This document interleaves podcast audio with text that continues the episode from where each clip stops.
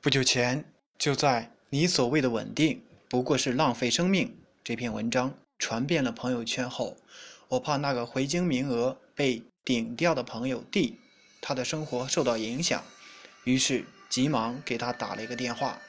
我问他最近怎么样？幸运的是，他已经不用微信很久了。后来才知道，他找了很多人。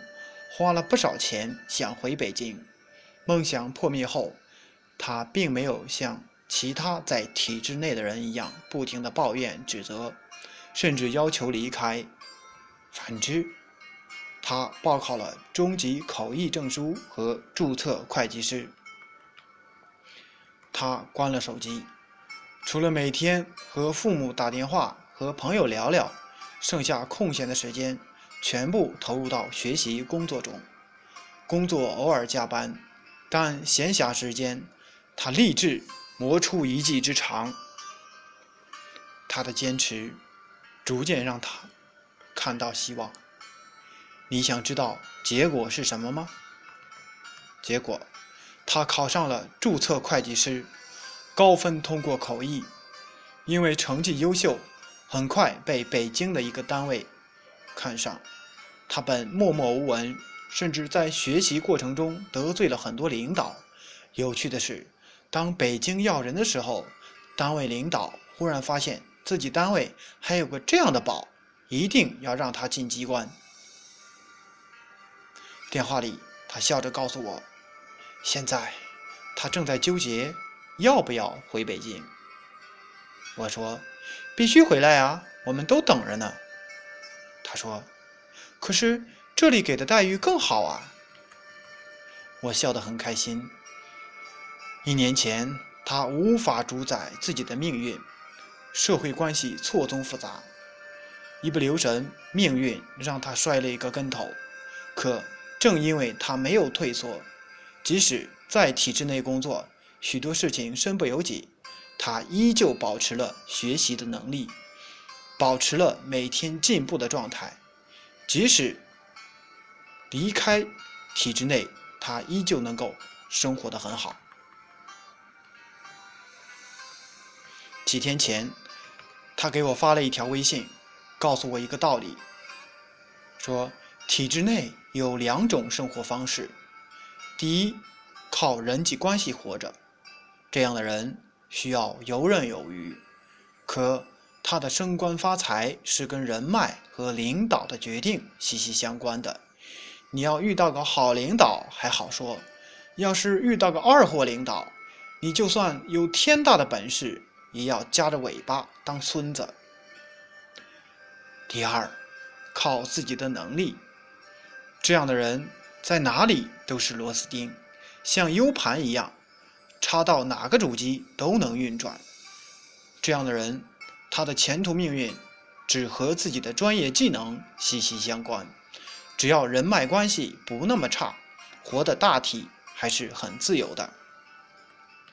他笑着说：“哥现在就是这样的人。”的确，当一个人的命运变成了别人案板上的肉，总是由别人的一举一动来决定，每天只是在体制内混吃等死寄生。当那所谓的稳定破碎后，留下的只是悲剧。体制内依旧有许多努力向上的人，他们不满于现状，抓住一切向上爬的机会。那些人牢笼困不住他们，那些别人看来的稳固围墙，只能是他们提供保障的家。曾听过济南的。一个市长讲过一句话：“体制内的人要保持随时离开体制的能力。”这句话不是让你随时离开体制，相反，而是让你在安稳的生活下依旧努力进步。你已经有了安稳，不代表你可以懈怠，你更应该自觉去进步。很多所谓的稳定，不过是温水煮青蛙。只有每天进步的生活才是稳定的。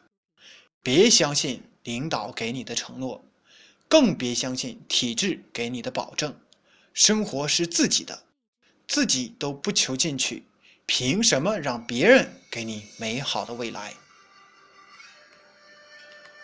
后来，小姑娘的生活态度发生了巨大的改变，她还是会经常跟同事们嘻嘻哈哈，即使皮笑肉不笑，他依旧会定期给领导发发短信，表达着不走心的祝福。有意思的是，他开始利用每天下班后的时间去奋斗了。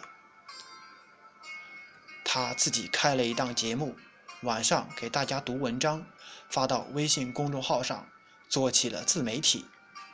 他报考了主持人资格证，闲暇时间，他找了公司附近的一所学校，每天跟一群孩子一起在自习室里看书复习。每天从图书馆回到家，还坚持半小时的读书。现在他的微信公众号也有一万多人关注了。他说自己要做成百万大号。就在十月份，他考了主持人资格证，成绩理想，顺利通过。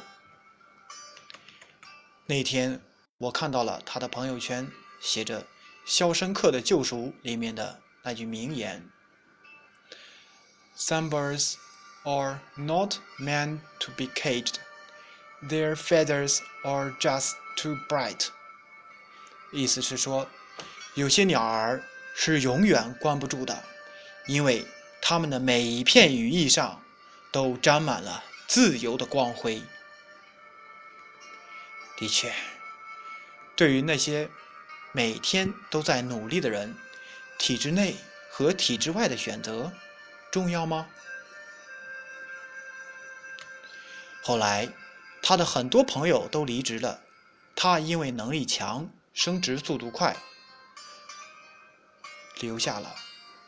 他笑着告诉我，辞职前他们不会做的事，辞职后他们。也没有去做，他们每天依旧朝九晚五，叫嚣着世界很大，我想出去看看，抱怨着工作累没保障。唉，生活变了，人没变而已。的确，生活是自己过的，无论在哪儿，你总应该有一颗热血的心。你要知道，很多你无法解决的问题，不是通过辞职就能解决的。让自己具备独立生活的能力，具备一技之长的资本，是需要无数个夜晚的静思，无数寂寞时光的堆积而成的。所以，别抱怨身边的不公，别后悔自己选择了牢笼，别痛恨自己身上的枷锁。只要你还在进步。枷锁只会变成翅膀，牢笼只会变成家。